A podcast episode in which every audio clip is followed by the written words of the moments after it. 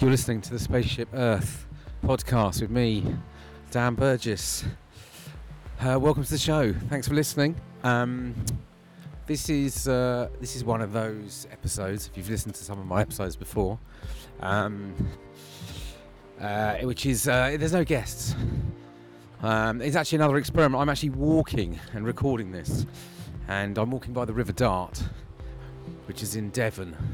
Which, if you're not from England, if you're not from these parts, is in south uh, west England, and um, the River Dart is well, it's just an extraordinary river. I mean, I would call it for me my favourite river in the world. Not that I've been to all the rivers in the world, probably not even, I don't know, like hardly any of them to be honest, but I'm pretty sure if I had, uh, the Dart would still be up there. That's my favourite river. I can't really describe it. There's something very magical about the River Dart, something very profoundly deep and enchanting and curious and special. Um, and um, yeah, so I've been very lucky. I've, been, I've finished up by the River Dart. I've been down in Devon for 48 hours and in that time I have spent a night on the moor, on Dartmoor, which is this vast expanse of moorland, um, in my van, uh, which is very isolated and wet and misty. Uh, I spent uh, half a day down by the sea, in the sea, surfing for a couple of hours yesterday morning. It was very cold, and I hadn't been surfing for about three months, and it showed. I was pretty awful, but I had an amazing workout, did a lot of paddling, and it was great just to be in in the ocean. You know, um, I was just a little bit fearful, a bit fierce, and I do get the fear sometimes. And you got like big sets coming in and that. Not that they were that big yesterday, but the odd one was, I don't know, a little bit of fear, a bit of anxiety. And I came out of the ocean and I sat in a van, drank some tea, fell asleep, had a bit of a weep, felt quite emotional. Actually, this was the sort of a thing I wanted to talk a little bit about. Um, about connecting with the land, connecting with the natural world, connecting with the non human world, and uh, how that makes me feel and its medicine quality. Um, so, uh, yeah, and then I headed up to see my great friend Mark Sears, who lives by the River Dart in a place called Staverton, and spent the night there. And we went, uh, we crossed the river, rolled up our, rolled up our, our uh, say rolled up our shorts because I had shorts. I didn't roll up my shorts, rolled up something, um, and then we headed across. Uh, across the river, he took me across this crossing point, which apparently was a always a crossing point before any bridges were built there for, for folks on foot. So I'm walking through some uh, some bracken, um, ferns. Um, I've diverted from the river. I'm on my way back actually to pick up my boy. Um, sorry, I've just lost my thread. So yes, I saw Mark by the river, and we spent the night by the River Dart with a fire and some friends, and and had some good conversations in a very starlit, cold night. With the moon made an appearance, and it was the river flowed, and there was something about the river, finishing by the river, starting on the moor, into the sea, uh, beaten about by the waves, and then finishing up um, by the river. And this in constant flow of the beautiful dart, and I'll post a couple of pictures I just took. I just had a swim actually. Um, and it was a great journey and it was an interesting journey. I've been very stressed out the last few weeks. I've been doing too much, and I know when I'm doing too much because I can feel it. I've become very good at sensing my own body and where it's at, and too many projects, too much head work, quite a lot of pressure, trying to be present for my children and my wonderful wife and friends and family and you know it's a, it's tough right being dragged sort of, uh, you know, trying to navigate your way through modern industrial growth society life. I'm calling it industrial growth society. I've been talking a lot about industrial growth society, IGS, and how absurd it seems that we're still believing in it as a model for the globe. That's a, that's a whole other podcast. I'm not going to get into that. I don't think. So no, I dropped. I came down to Devon. I dropped my son off on this. Uh, he's just started a five-month uh, course called Wolfpack, run by an organisation called Wildwise, of whom, with whom, I myself have been on a learning development course over the last few years. Well, five, six years ago now, called Call of the Wild. More about that later. And actually, the uh, the man behind that, Chris Salisbury, who I've just done a podcast interview with this morning. That's going to come soon down the line. But um, yeah, so my son is taking part in this thing called Wolfpack, which is basically uh, teenage boys kind of transitioning to uh, to the next phase of their lives. You know, boys to men, and it's a five month, uh, several weekends over five month period, um, where they a, a bunch of teenage boys live in community and in the outdoors, and go on various adventures, and challenge themselves and hopefully discover stuff about themselves. That's the idea. And I uh, uh, just dropped Finn off this week, this last two days, and then that's why I've spent a couple of days um, out trying to uh, what what's the word? Defrazzle myself, reconnect myself, ground myself um, in nature, which I know that I need and I need to be doing it regularly. And it's not always possible. I mean, you can do it every day, but to have a real sense of solitude, it's important for me. Um, and the journey that I've been on in the last couple of days, I feel now lighter. Uh, I don't have lots of anxiety in my head, which I did when I came down. Um, you know, the moor and the ocean and the river has all have all gifted me some extraordinary energies and experience, and I've had, you know, I've been in, you know, in relationship in some way with all of these great living things, and I feel very grateful for that. And I just feel like I don't understand why as a society, as a culture, as a as a global hu- human race, we're not slowing the fuck down and doing more of this. We're on this crazy trajectory. It feels to me that everyone's just like, you know, it's just relentless. Where is everyone going? What is it that we're growing our economies for? I don't understand anymore. It feels like insanity. Um, I told you this was going to be a ramble.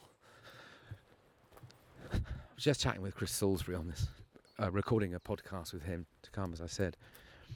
And he said, Dan, we just need to fall in love with the natural world.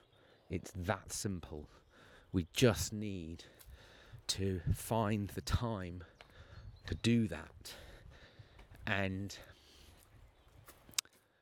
uh, what that brings. And we talked a lot about curiosity and how being in nature just sparks your curiosity.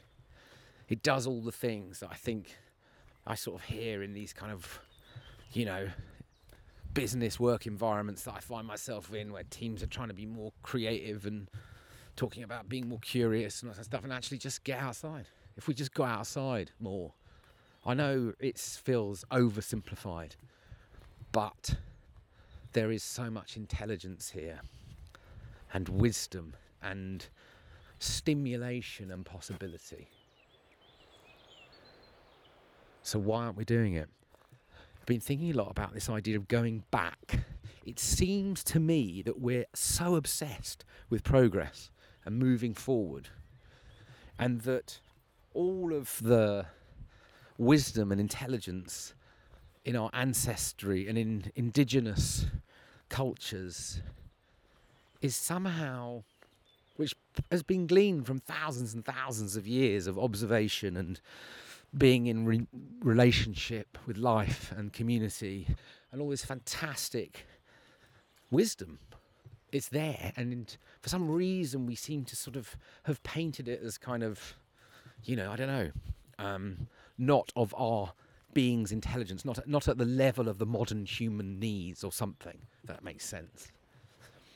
And yet, it's all there. But yet, we don't want to go back, because going back means somehow feels like you know it's like lowering the bar. It's not of a sufficient modern quality. It's not technologically advanced enough.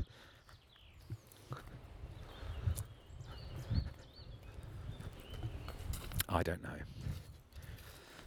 And last night by the River Dart with Mark and some friends, we uh, we finished our session around a fire, um, and we uh, the guys we were with talked about this uh, little simple ritual of finding a stick and holding that stick and maybe you know trying to sort of let go let some of your anxieties or you know thoughts or issues or things that aren't serving you very well right now just maybe just put them into that stick and then to release that stick into the river and let go of those thoughts or those things.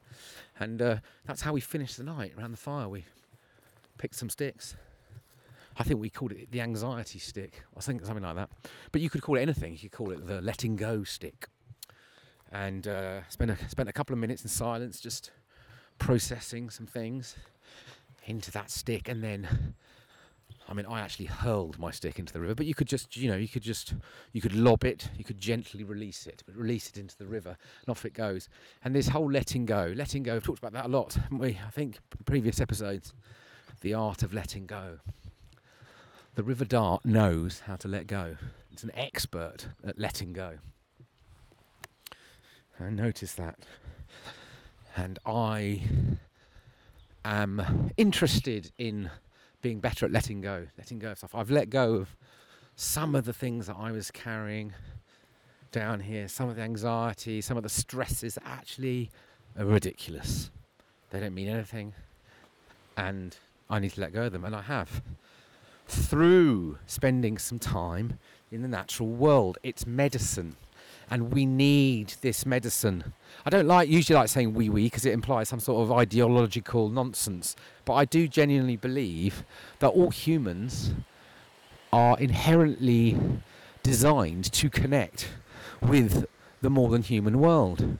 We're programmed to respond to it. Our whole sort of operating system needs the connection with the natural world. It's like, you know, getting a kind of like the latest, you know, upgrade on your operating system. You know, and I've got that in the last couple of days from the Dart and from the Atlantic and from the Moor. And, you know,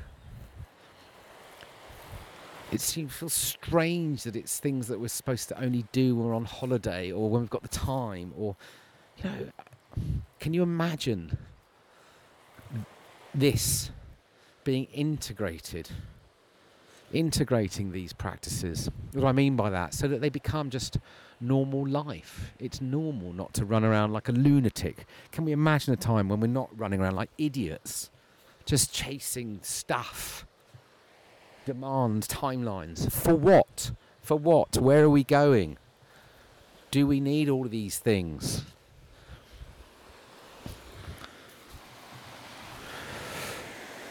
Can you hear the dart? It's a lovely kind of um, uh, racing rapidy bit. I'm just walking past. Um, anyway, um, I just wanted to I just wanted to log that really. Um, love, coming back to love. How do we fall in love? Fall in love again? Talked a lot with Chris about. I've talked a lot recently and heard a lot about love. When I was in Turkey last week, I went to a talk at a conference in Istanbul called Sustainable Brands. And actually, my talk ended up talking quite a lot about love because I've got to the point now where I don't really know what to say apart from what I really feel. So I, what I feel now is what I tend to say when people ask me to do talks because my I'm trusting more uh, my heart and working more from my heart and trusting that and at least if it doesn't I'm not it doesn't it's not that you want everyone to agree with you and it doesn't matter I'm not asking people to agree with me but if I can give a talk and it's from my heart then I know I've given a talk that was a talk that meant something. It was authentic to me, at least, because I meant it. And so I'm finding it hard to talk about uh, a lot of stuff because I do see a lot of trouble in the world right now. I do feel that an awakening from the heart could be hugely interesting if we worked more from that place. What might happen in business, in culture, in politics, you know, in community. If we work more from that place, what could happen? Anyway, in Istanbul, I did a talk, and I've done a talk about love and being in relationship with life, and uh, being a participant in the world, and a you know, a, a, crew member of the spaceship Earth. And what I found was, as I heard in a couple of other talks, more talk of love and more heart. And I heard the word courage a lot. A lot of people are talking about courage, how important courage is right now. Courage is very interesting because the origin of the word is kur, which means heart. So to be courageous is, in fact, to work from the heart. And that's interesting. And creativity, in fact, is in many ways a courageous act. It's a heartfelt act. And I'm interested in that. I'm interested, A, I'm interested why uh, courage is popping up now in lots of narratives as a, as a, a call on courageous leadership and courageous beings and being courageous. And if we look at that word, yes, it means to be, to work from the heart. So, love that is where it's at, I think. Um, talking of which, I'm going to have to go and pick up my son. Talking of love, my son, this boy I love so much. I'm really excited. I'm a bit nervous actually because I don't know how he's been for the last couple of days. He's been out camping out for three days and been cold at night and he's with a group of boys he's never met and you know, who knows? Um, but uh, hopefully he has. Uh, he's had an experience. Well, he definitely had an experience, and hopefully, it's been an experience which has made him feel alive. I'll let you know how it goes. Um, so yeah, so there's a few a few podcasts to come. Um, I hope uh, this ramble may be useful. It was more just for me to sense check, get some stuff out. It's important. Um, uh, but it's important to take time out. It's important to connect with the natural world. It's important to pause and slow down and just maybe look around us and notice all this extraordinary life and how amazing it is that we have this around us and how might we bring more of it into our daily lives. Thanks for listening to the Spaceship Earth podcast. Take it easy out there. Remember, there are no passengers on Spaceship Earth. We're all crew. Until next time, peace and out.